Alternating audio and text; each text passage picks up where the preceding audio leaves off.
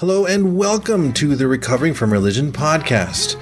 Our mission here is to offer hope, healing, and support to those struggling with issues of doubt and non belief.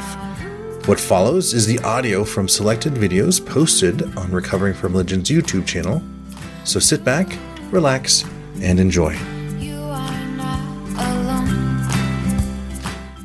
So this week we have um, J.R. Becker, and uh, he holds a BA in philosophy and a Juris Doctor from Emory University's Law, School of Law. Uh, after becoming a father, he was inspired to author the Annabelle and Aiden's children book series. The first book on evolution was bound by Christian World News, which I think is an amazing um, accomplishment, by the way. Congratulations, that's so epic. um, and then he went on to become a number one bestseller on Amazon as it should. Uh, since it launched in late 20, uh, 2016, the six book series has won various awards, raised $70,000 on Kickstarter, and has sold over 2,000 copies. Joseph lives in New Jersey with his wife Leah and two children, Annabelle and Aiden. So, hello, welcome back. Not back, sorry. I'll have it. Welcome to our RFRX. How are you feeling today? I'm really excited to be here. I'm really grateful to be here, and I'm doing well. You know, I got, I got to, I got to tell you, J.R. That um, uh, I stumbled across your Kickstarter for the uh, book about uh, death and uh, that you had for Annabelle Aiden. I stumbled across that Kickstarter at the perfect time for me because it's something that I've been struggling with for a long, long time. And when I saw what you were doing and I got it, I'm like, I'm going, I need to back this project. And when you were done with it and and the the books went out and I received four copies for myself to give around. Um, it just you know I have one for me. I have one for me too, and I'm not ashamed to read uh, to say that I read a children's book, but it really really helped. It really simplified things and uh, just it was just beautiful work. Thank you so much for for doing this. That means a lot. Thank you. Um, we uh, it's funny because I didn't even it it wasn't even my idea to write that. A lot of I I'm I'm very interactive with the secular homeschool community, and a lot of them were asking me to write that book. And then I said, uh, "Oh, you know, I have to really, you know, I I can't write it until it really clicks, and I think of how I'm going to write it and how the story is." And then I, I knew I, I said to them I, I do not want to call it what happens when we die. I can't call it that because the d word is very heavy for kids. Mm-hmm. and um, you know it's no one's going to want to buy it. And a lot of um, moms and dads and and specialists and experts and therapists told me um, i have to i have to just say it the way it is. They said don't beat around the bush. You know i wanted to call it what happens when we go Oh, and a, a lot sounds of, like a Dr. Seuss type of title, though. Yeah, yeah. And I thought, you know, it'll be about death, and I could have through the pictures they'll see. And you know, a childhood education specialist told me that will confuse children. So, you know, while I'm proud of the book, and and by the way, this is our most popular book. I think it's the most important book in our series. It's the most popular book by mm-hmm. far. It made the most impact, but I'm really grateful of all the people that helped guide me and inspired me and told me um, ways that really helped it come to fruition. Uh, so, yeah, but thank you. I'm glad that you enjoyed that and it, it was meaningful. Yeah, I'm uh, over 40 years old, and uh, I got a ton out of this children's book. Uh, not ashamed to admit it, but no, maybe a little bit. yeah, I just quickly, I'll say, um, right after the, I think it was right after the Kickstarter, someone wrote to me that his mother was very ill and he wanted a copy. First of all, he got a picture of her face in the book because, as you know, oh, wow. one of our yeah, at one of our Kickstarter rewards, that we try to get our readers to to send in pictures of their faces of them or their loved ones or their children, and we put them in the book because we want to be a part of a community. So uh, he put his mother in the book. Unfortunately, his mother passed away right oh. before he got the book, but he sent me a video of him reading the book at his mother's uh, funeral and memorial, and that was very emotional that I was a part of that. This is just a what the cover looks like for yeah. Um, yeah. So yeah. So, um, what's your origin story. I mean, were you ever uh, religious? Were you ever indoctrinated into some sort of belief system at all? Like, what, what you know? I I would imagine that we're eventually going to get into how this book kind of or this book series kind of formulated. But tell us a little bit about your backstory. Sure. So, um, so I grew up. My parents, before they, as they got married and started to have children, they decided to become religious. Um, I was raised in a Orthodox Jewish home. Um, it was I had a good childhood mostly. Um, it was a loving household. Things were fine. Um, as I got older, things were not so fine. I started to question a lot of um, beliefs. My wife makes fun of me that I'm a black and white person, but when it comes to certain things, I look at them as, you know, they're true or they're not true, and I just want to know. And I think when someone really enjoys their religion and the ritual and the practice, they tend to question less. I really didn't enjoy a lot of it, and I wanted to. I kind my attitude was, you know, if I have to do this, then I have to do it. But I want to know what do I have to do and what do I not have to do. Mm-hmm. Judaism is full of rules. You know, twenty four hours 20 for, for 25 hours every weekend. You can't flick a light switch. You can't use electricity. You can't drive. Um, anytime you ever eat meat, you have to wait six hours before you eat any dairy. Um, you know, kosher, Sabbath. I mean, you, you can't wear woolen linen. Um, and then there were so many things that I thought there's no textual basis for this. You know, head coverings and Wait, uh, you you you couldn't have dairy a- after meat for it's like correct so- correct all orthodox jews part of kosher is you can't have meat and milk together. So you do they explain why? Like is there a reason why they or is it just like this is the rule you know suck it up and do it? So for some things they do explain the reason and for other i love that we're jumping into this. For some things they explain the reason and for other things they do not and kosher is one of the things they do not hmm. so you so, have a cheeseburger you can't have a cheeseburger and not only that even if the burger's kosher and the cheese is kosher you still can't have it because you can't have meat and milk together hmm.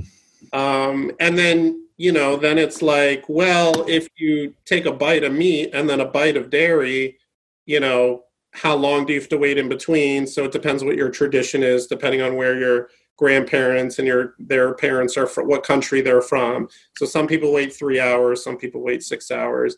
Um, but it was just extremely rule oriented, and it made me question like, is there a God? But is there a God who cares how many hours I wait between meat and milk? and why does he care when people when children all over the world are dying and all this i mean it's i just had a lot of questions and i remember one of my earliest memories was um, i was with my brother. I would go to synagogue and people would pray and they would close you know grown men and grown women would close their eyes and sway back and forth. And i always thought like do they really really think that they're talking to someone that they're being heard? Um, and I was a kid and I thought, you know, when I get older I'll understand. I guess I'll understand because I must be, you know, why why does it seem so crazy to me but it doesn't seem crazy to anybody else? And I remember talking to my brother, he reminded me and he said to me that I told him like he asked me if I believe and I said, "Yeah, I believe. I guess I'm supposed to believe. I, I believe." But but then, you know, we asked each other like, "Do you really really believe?" And I I just always had those doubts. And um kind of cutting to the chase, many years later, you know, I spent many years, I found my way, I avoided the things I didn't like. I, I, I, you know, leaned towards the things I did like. I had my outlets. Um, but when I was older and I was after college, after law school, I was living on the Upper West Side of Manhattan, and there was a rabbi named Rabbi Lawrence Kelemen, and he gave a speech um, called Rational Proofs for Judaism. And it completely blew my mind. Not so much what he said, but the the fact I didn't even know that that conversation really existed out in the open. I, I kept waiting for like lightning to strike us all for even talking about it, and it, that didn't happen. Um, but I spoke to him afterwards, and he said he debates atheists online. So, you know, I'll just cut the story short because I'm sure this is a common story with many people. But I spent the next four to six years kind of obsessing about, you know, this question, the God question. Um, and I watched every YouTube debate and I bought all the books by every rabbi and pastor and atheist and priest. And I read all the arguments. And in a very analytical way, I just went, oh, I, I kept hammering away. And I was just like, wow. And I, I came to my conclusions. And um, I, I was kind of left with a, I was kind of amazed, but I was also left with a huge emptiness. Like, what now? How does it all work? If, you know, I, I knew that science stuff worked in some way, but in the end, I always had believed that God did it. And when I think when you believe that God did everything, the way in which he did it becomes a lot less interesting. And as soon as that dissolves, the way everything actually works becomes a lot more interesting. Right. And I was very excited about how it all works. Why do I have two eyes? How did this happen? Why don't I have four? Why don't I have eight fingers on each hand? Why are trees green? You know, how does this all work? Why is it that, you know, mountain climbers who live in the mountains in Nepal uh, could breathe thinner air than I can? How does that work? So I learned all I could, and I was so inspired by it. And my friends and family were like, we don't want to hear anything more about it. And I don't blame them. I feel bad for them. So I'm like, I, I needed an outlet. So children's books, um, for more reasons that I could get into later if you all want. But I thought children's books were a great idea. And I said, I'm going to write a children's book about evolution. And um, I did, and it was banned. And that kind of actually scared me. It was not pleasant at the beginning because I wasn't used to that kind of thing and that kind of attention. And then the just the support I got um, and the sales and people were reading it and really sending me encouragement made me want to write a second book. So I wrote a second book on critical thinking and mythology, and I mailed it to Christian News Network with a letter. Can we, uh, back up? You said that your first yeah, book was going very fast. Feel free to cut in anytime. Okay, your first book was banned, and it was about evolution. Where was it banned? It wasn't banned in the U.S., was it? So, so when I say banned, there was an article by the Christian News Network that okay. said, "Do not read this book." The, this book was written by a group of aggressive atheists, which, by the way. Yeah, the head. So you could go to Google right now. Maybe Amaya could find the link and put it in the chat. But if you put into sure. Google Annabelle Aiden, aggressive atheist, you will probably find the article by the Christian News Network. Oh, and um, they don't know. First of all, there's no way. My atheism has nothing to do with evolution. I mean, you know, so many obviously so many religious people completely accept evolution you know second of all i'm one person. I'm not a group of people. I mean they they didn't i don't even know how they they just wrote this whole scathing article about this like group of aggressive atheists who came together to indoctrinate children with darwinism. And uh, with darwinist propaganda i think they wrote. So, um, so the subtitle is increasingly aggressive atheists target children in new evolution promoting book. Lovely yes. i love it. It's amazing yes i'm promoting it. I'm promoting science and knowledge. So um so i wrote a public response and i sent them a second book called oh the things we believed about critical thinking. And i was hoping they would ban that too but i think uh, they knew what i was up to and they ignored me. Um, so your second book was on critical thinking then. Your first book was evolution. And you wrote that by yourself i would imagine with yes. some help from other folks so I wrote it by myself, and I like to think of things chronologically as a story. Um, I was told not to write it because evolution is not a story, and I told that person or those people that it is a story, and it oh, starts. Absolutely, with, it is. Yeah. Yeah, and it starts with the first living thing trying to make copies of itself, like we all do, and um, well like some of us do and um, and you know genetic mutations you know dna replicating accidents natural selection but i show how it goes from a single celled bacteria the first living things to uh, you know to worms and fish and the tiktaalik climbing up onto land and amphibians and primates and humans and that's yeah, it. And at the end, I try to end all of my books with a moral lesson um, because I think moral lessons are great, but when we could reap them from things that are actually true, that are from concrete facts in the natural world, that's even better. So so i you know i end with the with by telling children that we are all literally related. You don't need a metaphor for this. We are actually literally related by blood. Every single human being from every single country of every single race we are all made of the same stardust and we are all made of the same stuff and we all we all evolve from the same common ancestor. And we all have to be kind to each other um, because we share the world together and that's it. You know that's mm-hmm. that first book so. And how did you manage because obviously your background is in law um, and writing a children's book about evolution and more interestingly i think death which is something that i don't think any other author has touched with for children how did you approach it like that must have been so you know such a new thing to do how did you how how did right. you do it um so I am, even though I'm not the illustrator, I hired an illustrator named Max Rambaldi, who I'm extremely grateful to and who really turned my written word into magic. I've, I've always been a writer. I've always been, I, I majored in philosophy and I've always grappled with these big questions. And I've been, I've always been good at breaking complex phenomena down to, to the bare bare necessities to teach the children. I, I really enjoy doing that.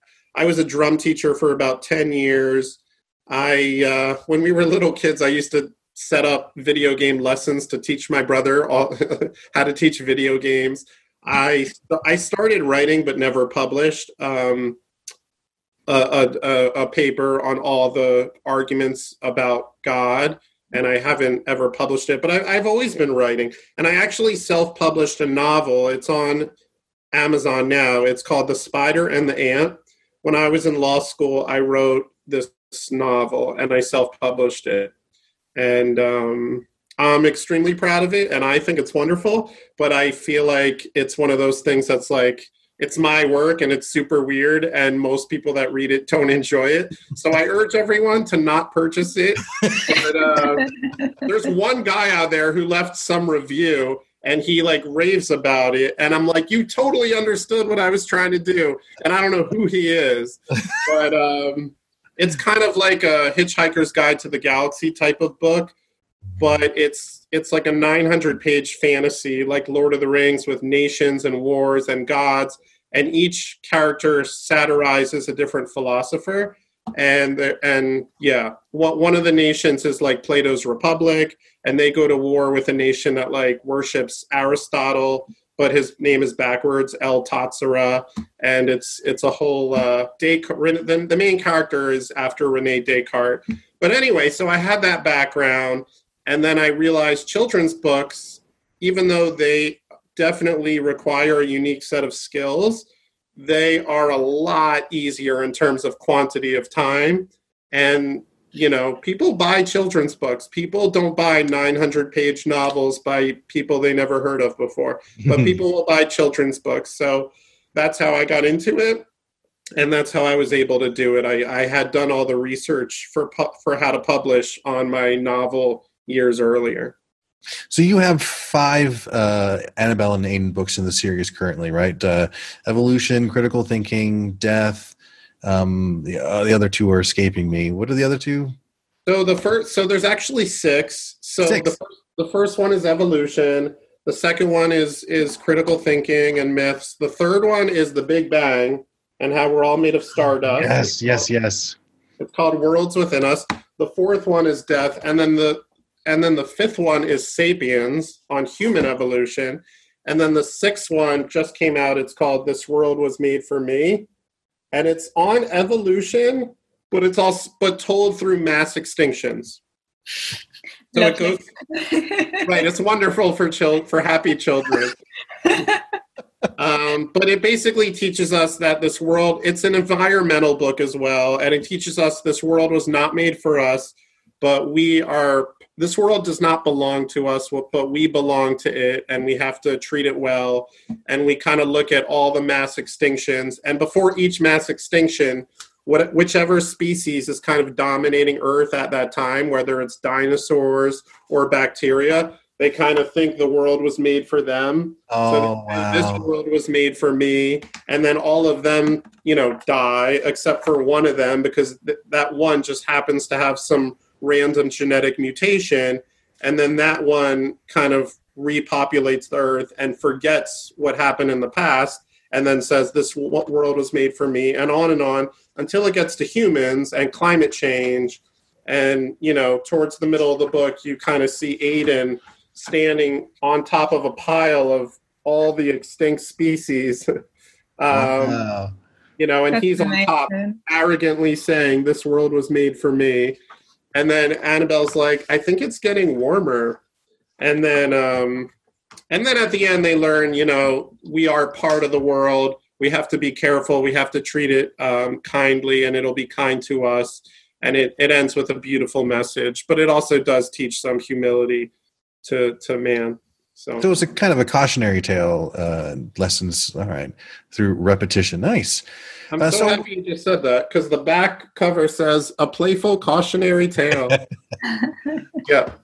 Do you uh, do you have another book that you're uh, in the works on? Uh, number seven.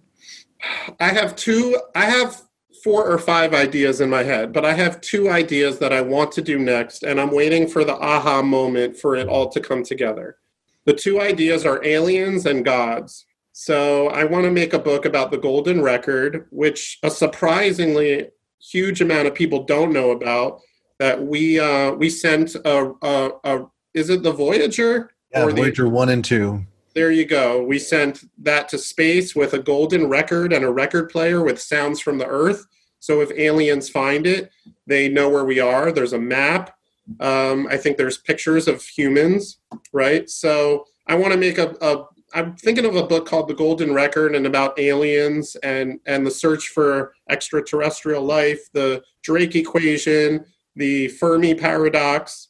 I don't know how familiar the listeners listeners are with those, but I would explore those. And then maybe a book called The Book of Gods or The Small Book of Big Gods and talk about um, a history of belief. the small book of big gods. That's awesome. You like? I think you're the actually the first person I'm telling you that to. Oh, Okay, Exclusive in our part. okay, that's better than the Book of Gods. I'll have to write that down. Okay. so it seems like you're. oh, oh, go ahead. Well, no, I just realized maybe I should call it the Big Book of Small Gods. we'll have to talk about that. I think that uh, yeah, we've got a few few folks in the chat that are kind of giving some ideas too. Okay, okay. So it, it sounds to me like um, your the curiosity that was sort of sparked by this uh, the rabbi that you heard talk a long time ago really kind of set you down on this path of learning more about the world. Um, and uh, you are you you have children yourself, I would imagine. Yes. And uh, um, how do you keep that curiosity alive? Like the curiosity you have in yourself, how do you keep it alive in your children? Right. So so I'm in a very interesting situation because I live in a religious community. Um, my spouse is religious and I'm a complete atheist. So it, it's a fine line and I'm learning more every day. But the most important thing to me is to maintain a level of objectivity in children. Um, if I was if I was extremely religious, I would want the same thing, and it's something that my wife agrees with. And basically, to get to the bottom line, I think it's very, I think it's absolutely essential to tell children right away, no matter what you believe or not believe, children need to know that there are different people in the world that believe different things. And that is something that a lot of people that are dogmatic in their religiosity or their atheism or whatever, they really try to shield their children from. They want their children to grow up in what they would call a safe, not confusing place. Basically, they don't want their children to be confused too much or thinking too much, uh, you know, depending on how you say it. but um, I really tell my children like, you know, some people believe this and some people believe this, and you should go talk to them about it. You shouldn't only talk to me. You know, this is what I think, but you should totally talk to Uncle Ben because he he has a totally different picture. And the the more the more children are what some people might call confused, the more they're going to learn because life is confusing. And I mean, sure, they could learn, they could live like an artificial plastic life where they're never, they're never confused, and they have this perfectly neat, uh, sanitized, uh, you know, bottle of belief uh, of I wouldn't even call them beliefs, just kind of like things they're parroting. But yeah, I, I think to keep kids curious and make sure that when they're older, their belief system is standing on a house that they themselves built, I think it's important for them to be exposed to as many viewpoints as possible in a gentle and um, right in a in a safe way. Yeah. You're basically describing exactly my childhood. I was raised in a very uh, sheltered environment and full of Christians, and um, maybe uh, uh, ran across a few Mormons but everybody else seemed weird. Jehovah's Witnesses seemed weird. Christian scientists seemed weird as a kid to me. And I never had heard about Buddhists or Hindus or um, even um, uh, Islam or Muslim at, uh, Muslims at, uh, when I was a kid. And it took me going into college and taking a world religions class until I, and it really shocked me as like how many other different religions are out there. Um, and it was something I, I got in my teen late teens and early 20s that uh, i wish i had had uh, access to much earlier. Right. And then another another thing i would say is try to um, I don't know if anyone here heard of Dale McGowan, but he writes books about how to keep ch- children curious as well.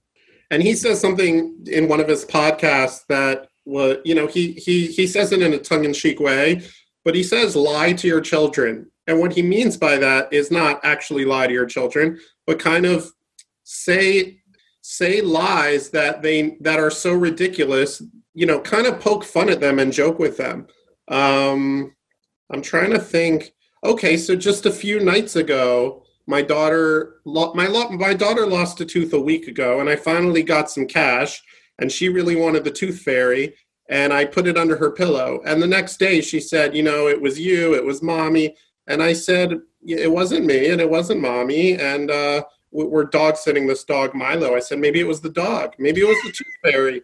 You know, and I'm and she started, "Daddy, are you lying?" And I'm like, ah, think about it what you know like try to try to um, say things that you that are kind of comical lies that you know would cause them to think and in, in a fun way. And i think like santa claus and the tooth fairy I, I, maybe i'm ruining a poll question but my opinion is that these are huge opportunities to teach children critical thinking in a in a huge way through a back and forth dance.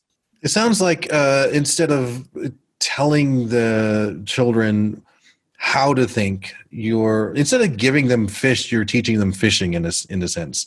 Because right. um, I can kind of see that my upbringing, I was told how to think, but uh, the curiosity was something that they couldn't um, quench, and I that would that ended up for me being the, the what really got me out of this, but it, it sounded like uh, for you you're you're trying to train them on how to think critically uh, when it comes to these uh, these things. And so telling um, outlandish lies in some sense is is a way to help them think critically? Is, is that yep.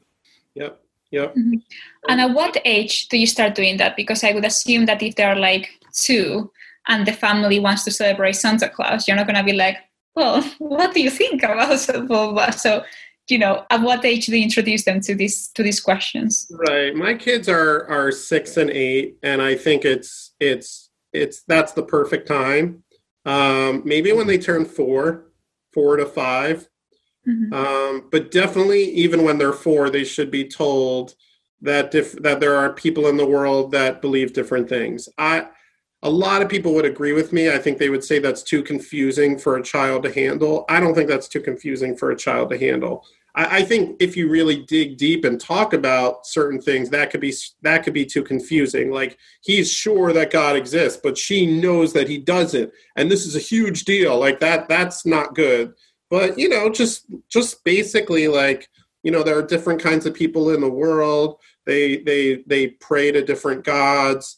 They believe in different things. Some people don't believe in any gods. Through history, people believed in. I mean, just just to you know they shouldn't be fed one one um, worldview. That I think is poison. Um, so, yeah. Now, one of the things that I've got from RFR is listening to all of these stories of people who didn't learn about evolution until they were like 20 and to me that is like mind blowing because I've I've been raised in a in an atheist household. They never spoke about God.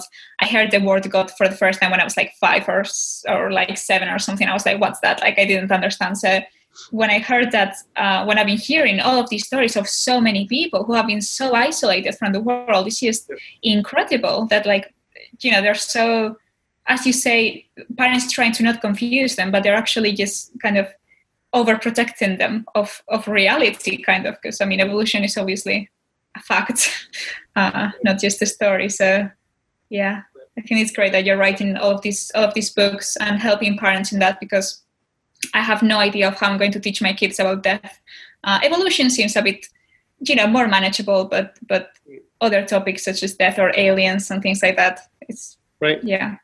Right and my books do leave room for religious faith. They really do. I, I take great efforts to make my books pro science and not anti anything.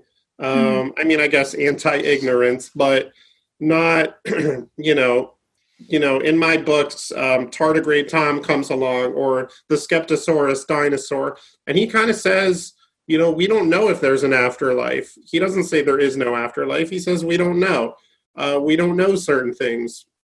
But then he says, here's what we do know. So I kind of take the approach of like, there are things we don't know. There are things we might know one day, we might not. But what we do know, reality is good enough. Reality is so much more beautiful and amazing and something to celebrate than, you know, any myth or fairy tale.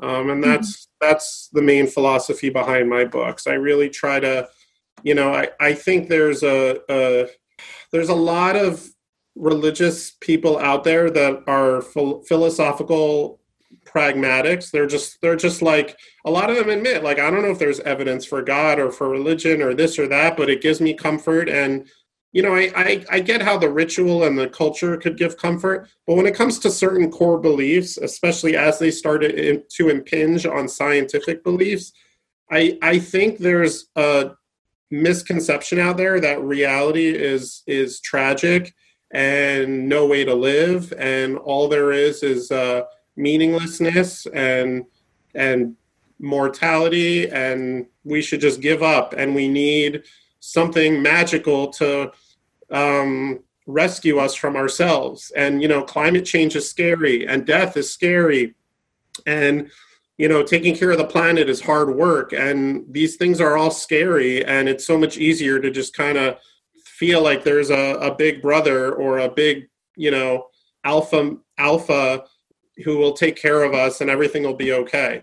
I think coronavirus kind of woke a lot of people up like the world is a little more fragile than we maybe thought and we have to come together and you know figure this out ourselves so I hear a lot uh, about um, folks complaining about kids these days and that they're o- only playing video games or watching TV in front of the screen all the time. And um, how would you kind of, if if you were a parent to some of those kids, how would you kind of work to uh, deal with that? Is that a good thing in your opinion? Is that a bad thing in your opinion? Um, and what would you do if if something needed to be uh, uh adjusted? So when you say is that a good thing, is that a bad thing? What is what do you what what is the word that referring to exactly? I'm sorry. Uh, the, too much screen time, too many video games, too many, uh, too much too much TV. Oh, so I'm not really qualified. I mean, in that area, but I think it depends on the kid. Mm-hmm. Um, I think for a large a large portion of children, that's a bad thing kids should be out and playing and um, being part of the real world. Honestly, for a large portion, I don't. I don't think it's a bad thing. I think it depends on the personality of the child. Um, the child might have certain needs or certain um, emotional ways that they relate through technology. That that I, I I think it depends on every situation. I think every situation is different.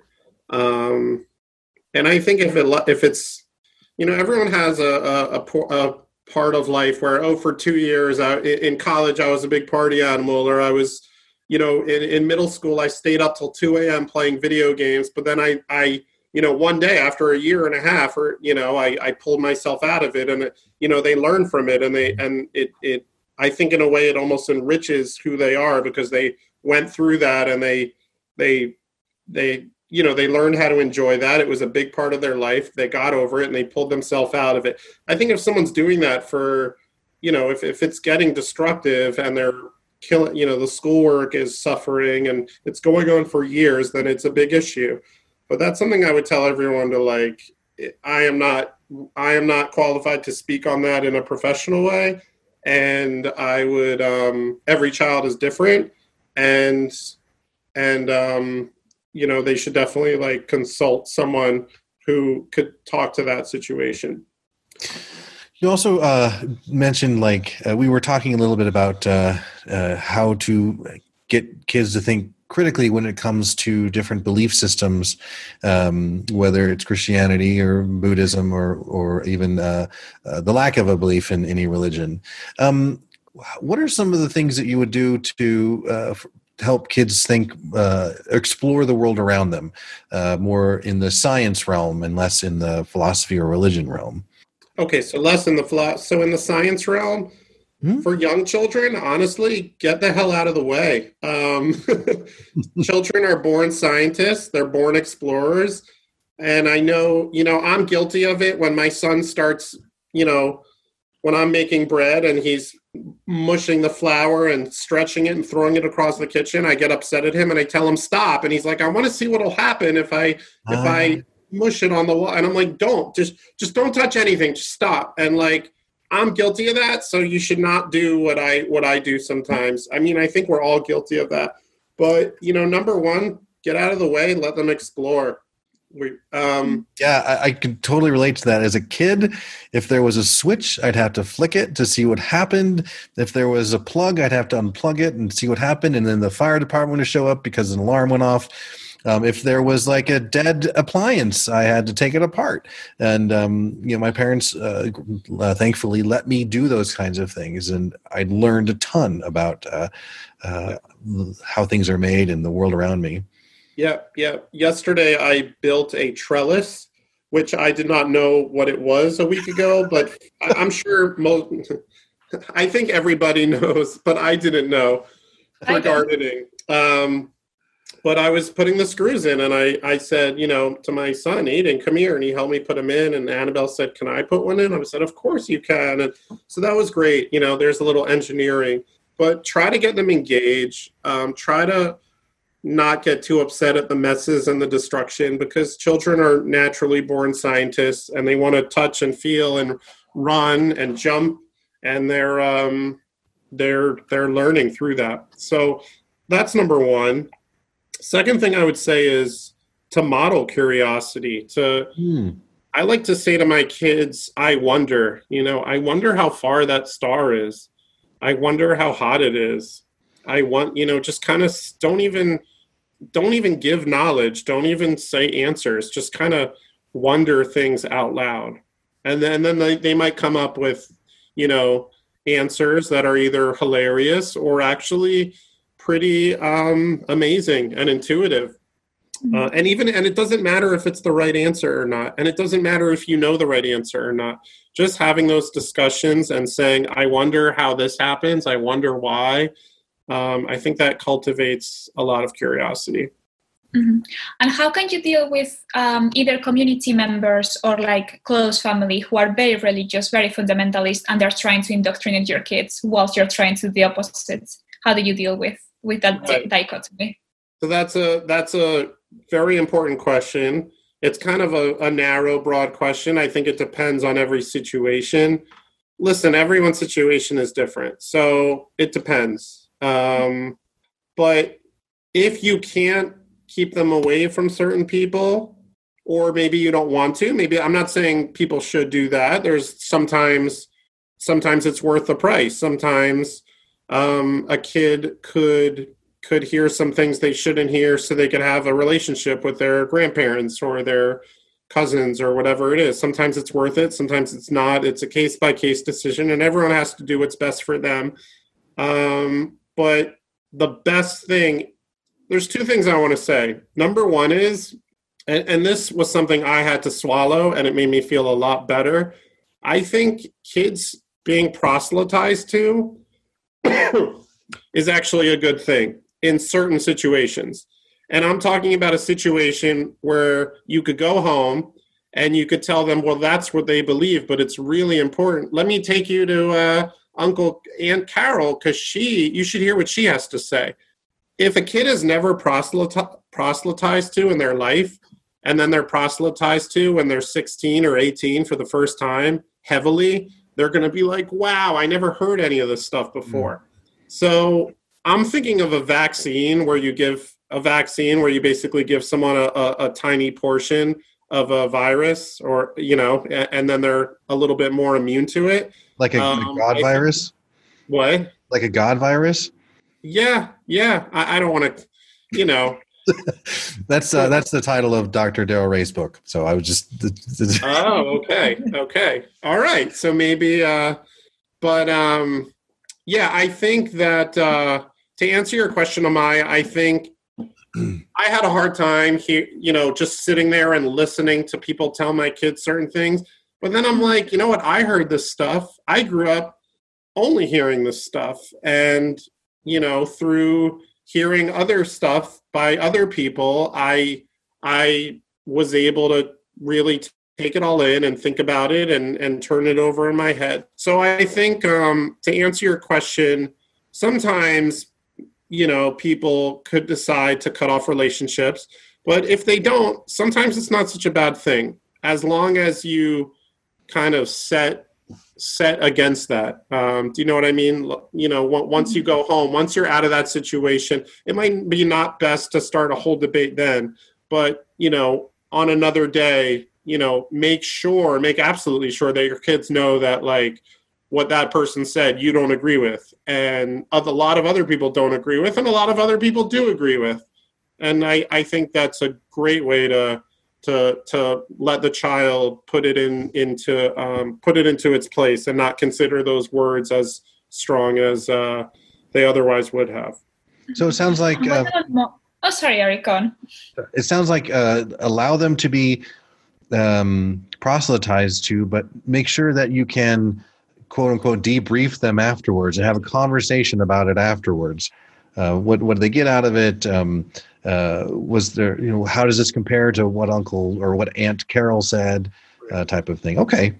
Yeah, pluralism is everything. Got it. And that's why a lot of people hate pluralism, and they. Um, I mean, I'll tell you, uh, Orthodox women cover their hair most of the time. My mother stopped covering her hair a few years ago and my sister said to me, I'm talking years ago. My sister said to me, you know, I don't know what to do. Like, if she comes over, my kids are going to be so confused. I, I don't want to tell her not to come over, but like, if she comes over, you know, in pants or with her hair uncovered, my kids are going to be so confused. What should I do?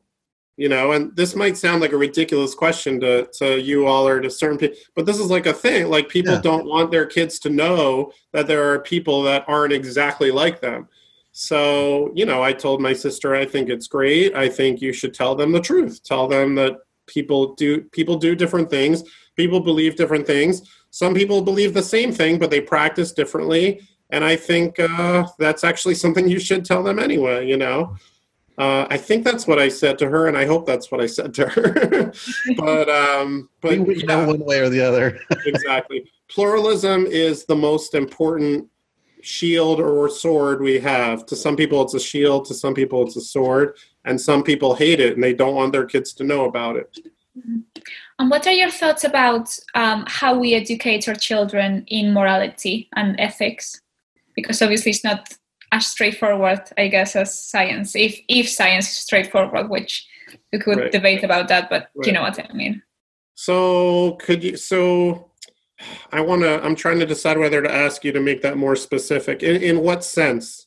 Yeah. Uh, so like, um, would you do you prefer to tell your children what is wrong and what is right, or let them discover it by themselves?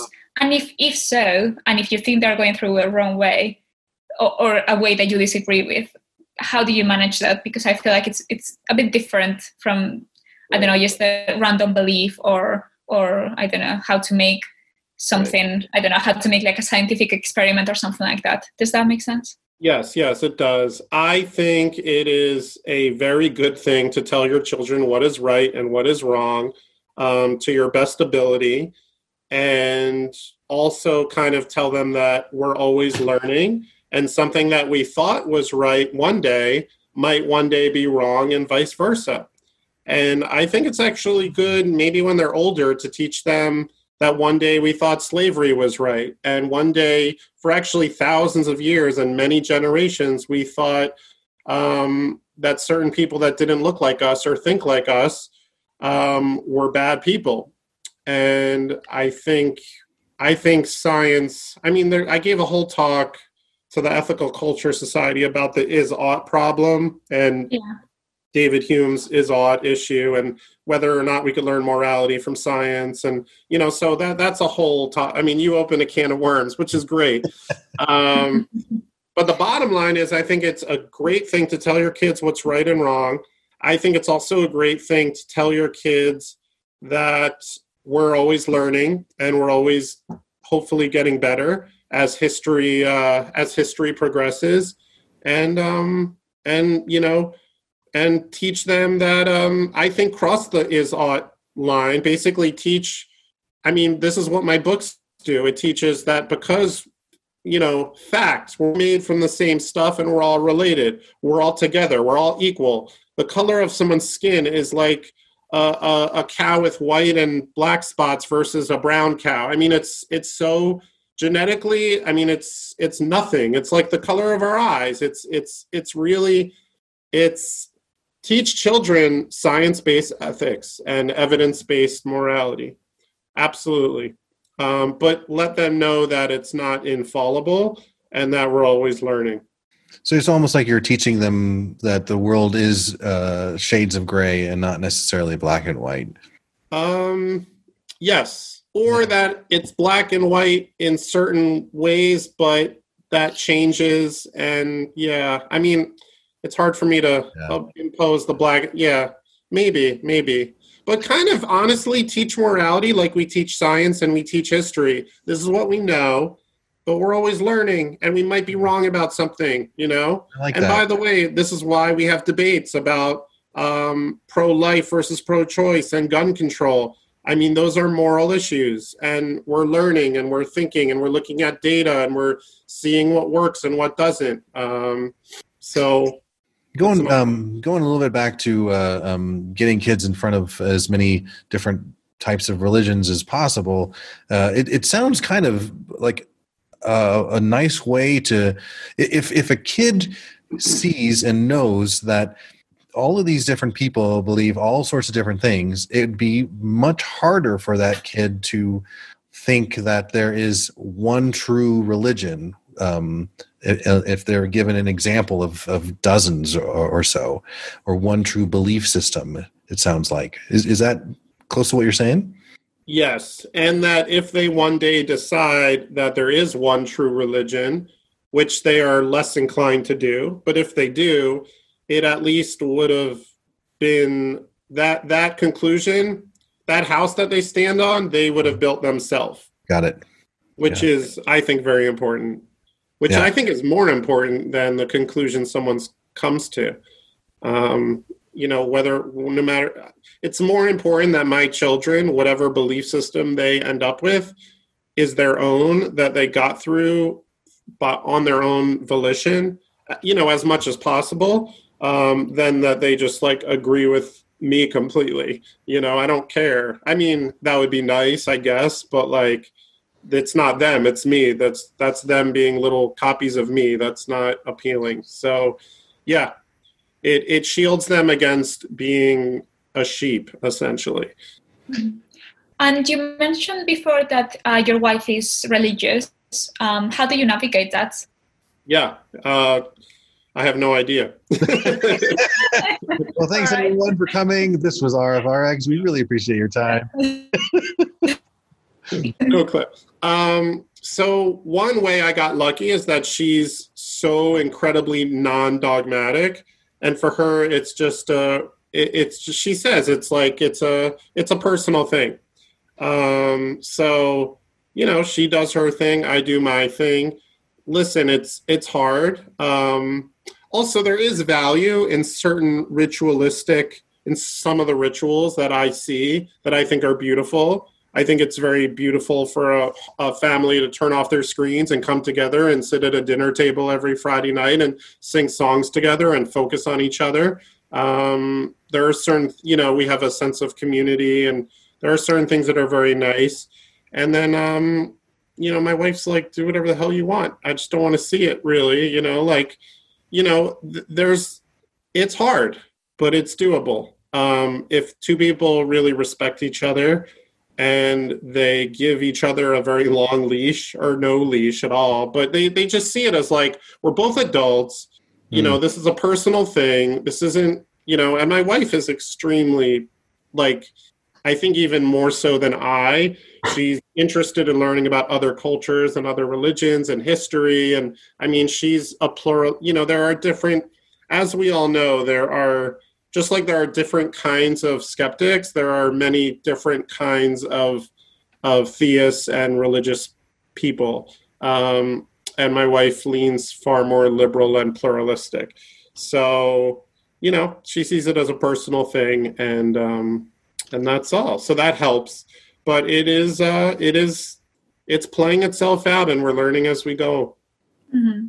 Yeah, because I imagine. I mean, me with my partner where we already have like small disagreements on how we want to raise our kids and uh, many years in the future or i don't know disagreements on different things but i guess it's not the same when it's like when you're just a couple or when you have children that you have to you know take care of and teach and kind of guide in life and whatnot. So that must be quite challenging. Um, i'm very i'm very grateful that my partner isn't isn't religious um, because i feel like i would find it personally very very difficult yeah. Uh, so yeah, all the props to you because yeah, I wouldn't know how to deal. You know, I think you learn what the other person needs, and you you you know you make sure to give them what they need, and if you can't, you you let them know like this is something I can't like I can't you know you you you figure out through time and through pain.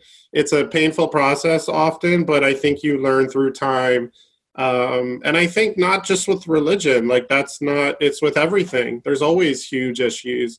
And um, you know you learn through time. I think anyone that's in a relationship here for years could attest. Through time you learn where you could push and where you can't and you all kind of work it out. Mm-hmm. now we talked a lot about kind of uh, keeping um, let's see our own children uh, curious. And um, what what, would you kind of recommend or how would you approach maybe like uh, you have a nephew or a niece or um, uh, someone someone else's children uh, do you have any um, approach towards keeping them curious as well or kind of maybe cultivating curiosity in uh, in in, in uh, those those situations? So that's a great question. My philosophy is don't go after anyone. Don't chase anyone kind of like if you build it, they will come. And if they don't, if you build it, those that want to come will come. Those be available. Those that seek you out will seek you out. Um, I mean, I do. The only problem with that is, you know, I do wish that when I was a lot younger, someone was more aggressive and, you know, came brought things to me that I had to only seek out later in life. Mm-hmm. But you know, the opposite side of that is just everyone proselytizing to everyone, and um, I think you know, in a world with the internet, a lot of barriers are being broke down. I'm actually friends with um, a few folks over at Ideas Beyond Borders. I'm sorry, are, I'm having Borders. Yeah, Ideas Beyond Borders, and they're they're actually um, they actually already translated my my children's book on evolution into Arabic and made it available for free on the internet to the Arab world. Uh-huh. Um, so that's amazing. I think with I, I think with in today's day and age, it's getting easier and easier for people to seek out knowledge. So I think don't go after anyone. Just build, you know, whether it's children's books or a website or a Facebook group, whatever it is, whatever you could do if you are enthusiastic about something, start an organization, do what you can, get your knowledge out there, and those that, you know, make it available. Uh, would you possibly use the um, I wonder type of trick with them too, as well? Absolutely. Um, yeah, absolutely. And even if they give the wrong answer there, just kind of nod and say, huh, I wonder, you know, and just kind of keep that going because that I think will shake their, um, if they feel like they've already gotten the answer to a question, like, how did life begin? Which we're not completely certain about at all. Mhm. Um, you know, if they think they know the answer to that question, for example, and they're so certain, just keep saying, ah, I wonder. I wonder if that makes sense, you know? And, you know, at, at worst you did nothing, but at best you, you, you, you planted a seed Excellent. and Uh, without rocking the boat too much. So. Mm. Uh, could you please send us like the link for all the translations? Um, because we have audience from all over around the world, so if they can get a copy in their own language, that'd be that'd be amazing. Absolutely. I have to email them. I don't know if the, it was actually published yet. They said they finished the translation. So, but when it gets published, um, which should be sometime real soon, within the next few weeks, I hope, um, I will definitely send you the link. Oh, Awesome. you. Amaya, do you have any other questions for? Uh, not on my side. Uh, do you have anything else you want to add, or anything you want to say before we jump to the Q and A? I think that's it. I, I uh, people could learn more about me and the the pro- my project at AnnabelleandAiden.com. I think Amaya put the link earlier in the chat, and uh, Annabelle and Aiden spelled the most common way. Um, so that's AnnabelleandAiden.com. And it's been an honor to be here. And honestly, I'm excited for any questions and to hopefully hang out for a bit. So I will uh, pass it on. This has been great. Awesome. Fantastic. That's amazing. Um, so the first question we got, um, I feel like it's not it's not a very long question, but uh, someone is asking if you have heard of the Stardust series by a ch- child author Bailey Harris.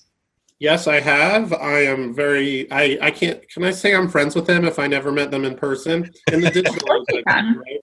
This is the Um, this is the 21st century. Of, of Yeah. course, you can. totally, totally. Eric and I are friends. have, and I've never seen him in my life. Yeah, so they are wonderful. Bailey is wonderful. We have supported each other's campaigns and we have been in touch and they're a I'm very grateful for their support. They've been a big support of the Annabelle and Aiden series.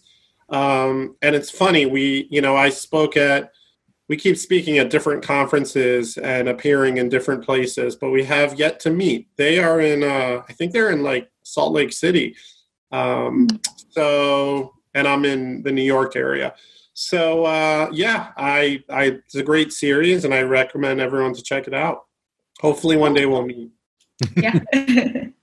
um, okay, so someone else asks, um, at what age would you give your kids religious books like the Bible to read on their own? Uh, so something a bit more, you know, thick. Right. It's so funny for me to even think like that because I was reading the Bible for you know three hours a day since I was uh, you know a young boy. Um, Well, that was the that was the Bible without the New Testament, though, right? right, right, right, Yeah. right, right, right. That was the more Um, exciting half. the more exciting half. Lots of killing. Yeah, lots of war. Lots of genocide. Um, it depends what you're giving it them for. I think when they're, it also depends, it completely depends why you're giving to them and how they're learning about it. If they're learning about comparative religion, then it's a wonderful idea. Um, maybe when they're 14 or fi- 14 and up, 15 and up. Um, and I think um, before that, you could give them portions of it to read. Um, before that, I don't think they're going to want to read this huge, thick book. So I think um, I think parts of it when they're young, and then when they're 13, 14, they could really start um, trying to chew on and absorb larger portions of it. Uh, so the next question is: Is there any topic that you think we shouldn't discuss with our children? Ah, I'm the kind of person that would say no, mm-hmm. but that's because I'm very creative and thinking of ways to phrase things. Okay. Yeah. So, you know, we should never talk to young children about rape. Honestly, I don't think they should know it exists. But I think it's great to tell children that sometimes people do bad things. So you just mm-hmm. kind of go up the ladder of obscurity and you tell them sometimes people do things they don't want to do. And sometimes people are stronger than others and they force them to do things that they don't want to do. Like if I want your money uh, and you don't want to give it to me, you know, some people do bad things like that. I think you could always move up the ladder of obscurity in a creative way. So my answer to that would be I don't think there's anything that you shouldn't talk to children about. I think if something is true, then it's worth talking about, um, or it's it's at least not worth hiding. Um, I like the quote a lot of people it's funny a lot of secular people agree with and a lot of religious people disagree with the following quote if something could be undone by the truth then it deserves to be undone period period. Yeah. So do i think that's always ap- applicable? Almost always almost always. Um so yeah i lean towards um talk to your kid about it. If you could do so in a safe way. If you don't think you can then don't. Then then hold off. But i think people could be more creative about things than they think they can. All right and we have one last question.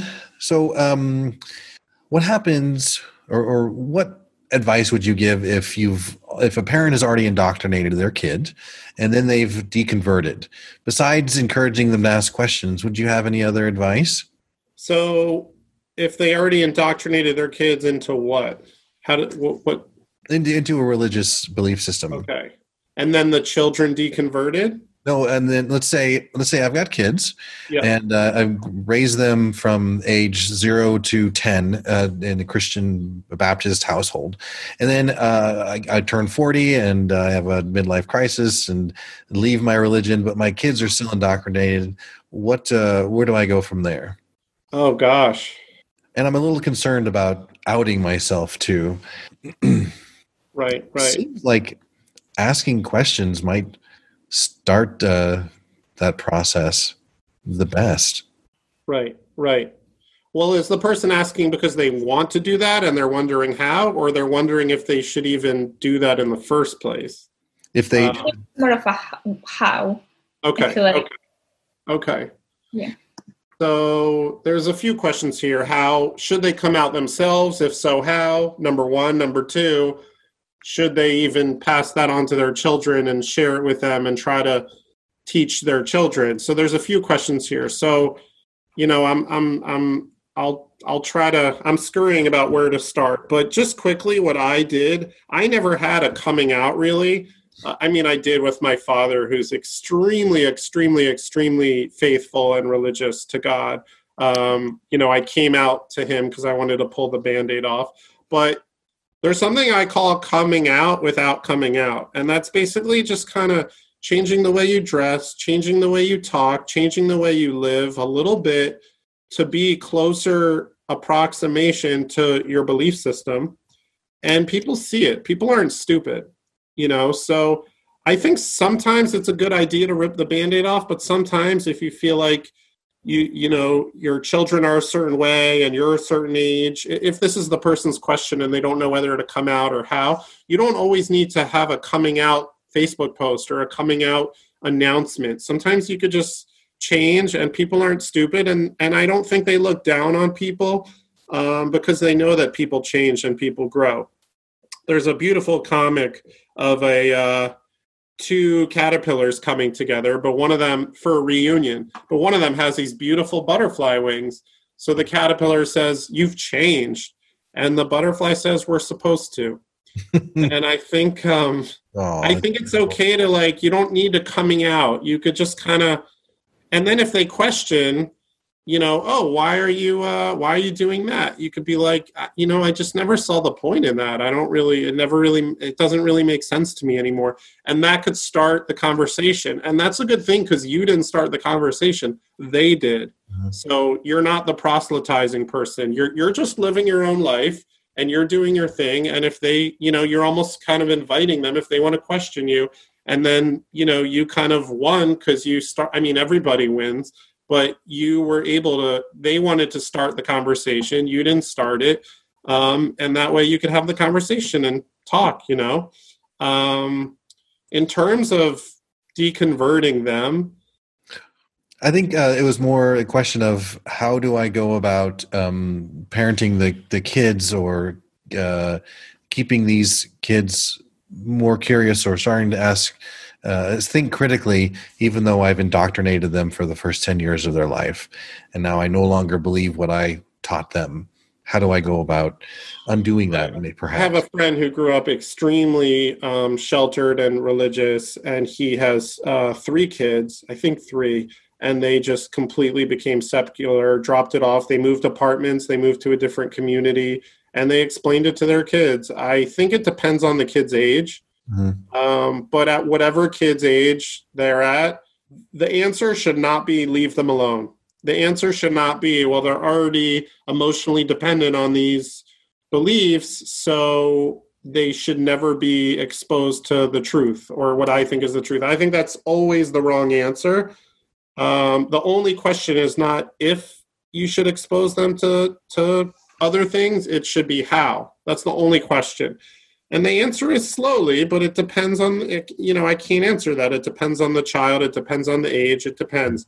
But absolutely, it could start with, you know, this, you know, this, you know, Bill Nye the Science Guy says this. You know, what do you think about that? You know, so it doesn't have to come from you it could come from someone else. That's a lot less threatening. So you could show them a YouTube video. You could show them a book.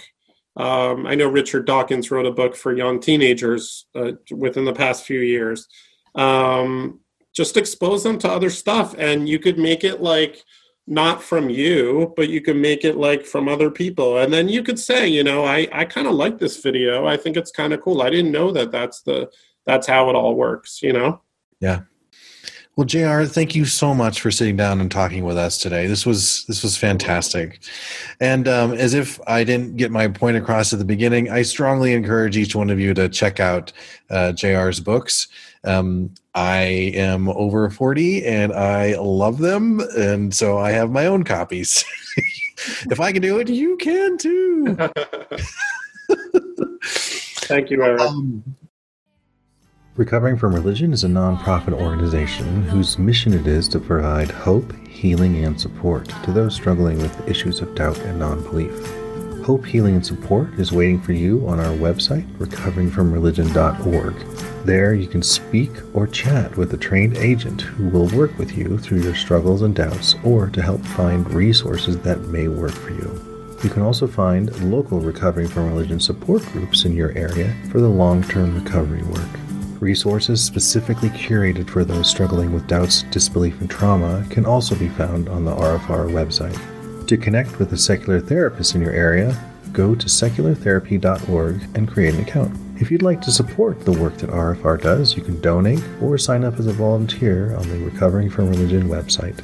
It's also a big help subscribing to the RFR YouTube channel, our blog, or following us on Facebook, Twitter, and Instagram. Questions, comments, and suggestions can be emailed to us at rfrx at recoveringfromreligion.org. Thanks for tuning in, and we hope you'll be with us next time on the Recovering from Religion podcast.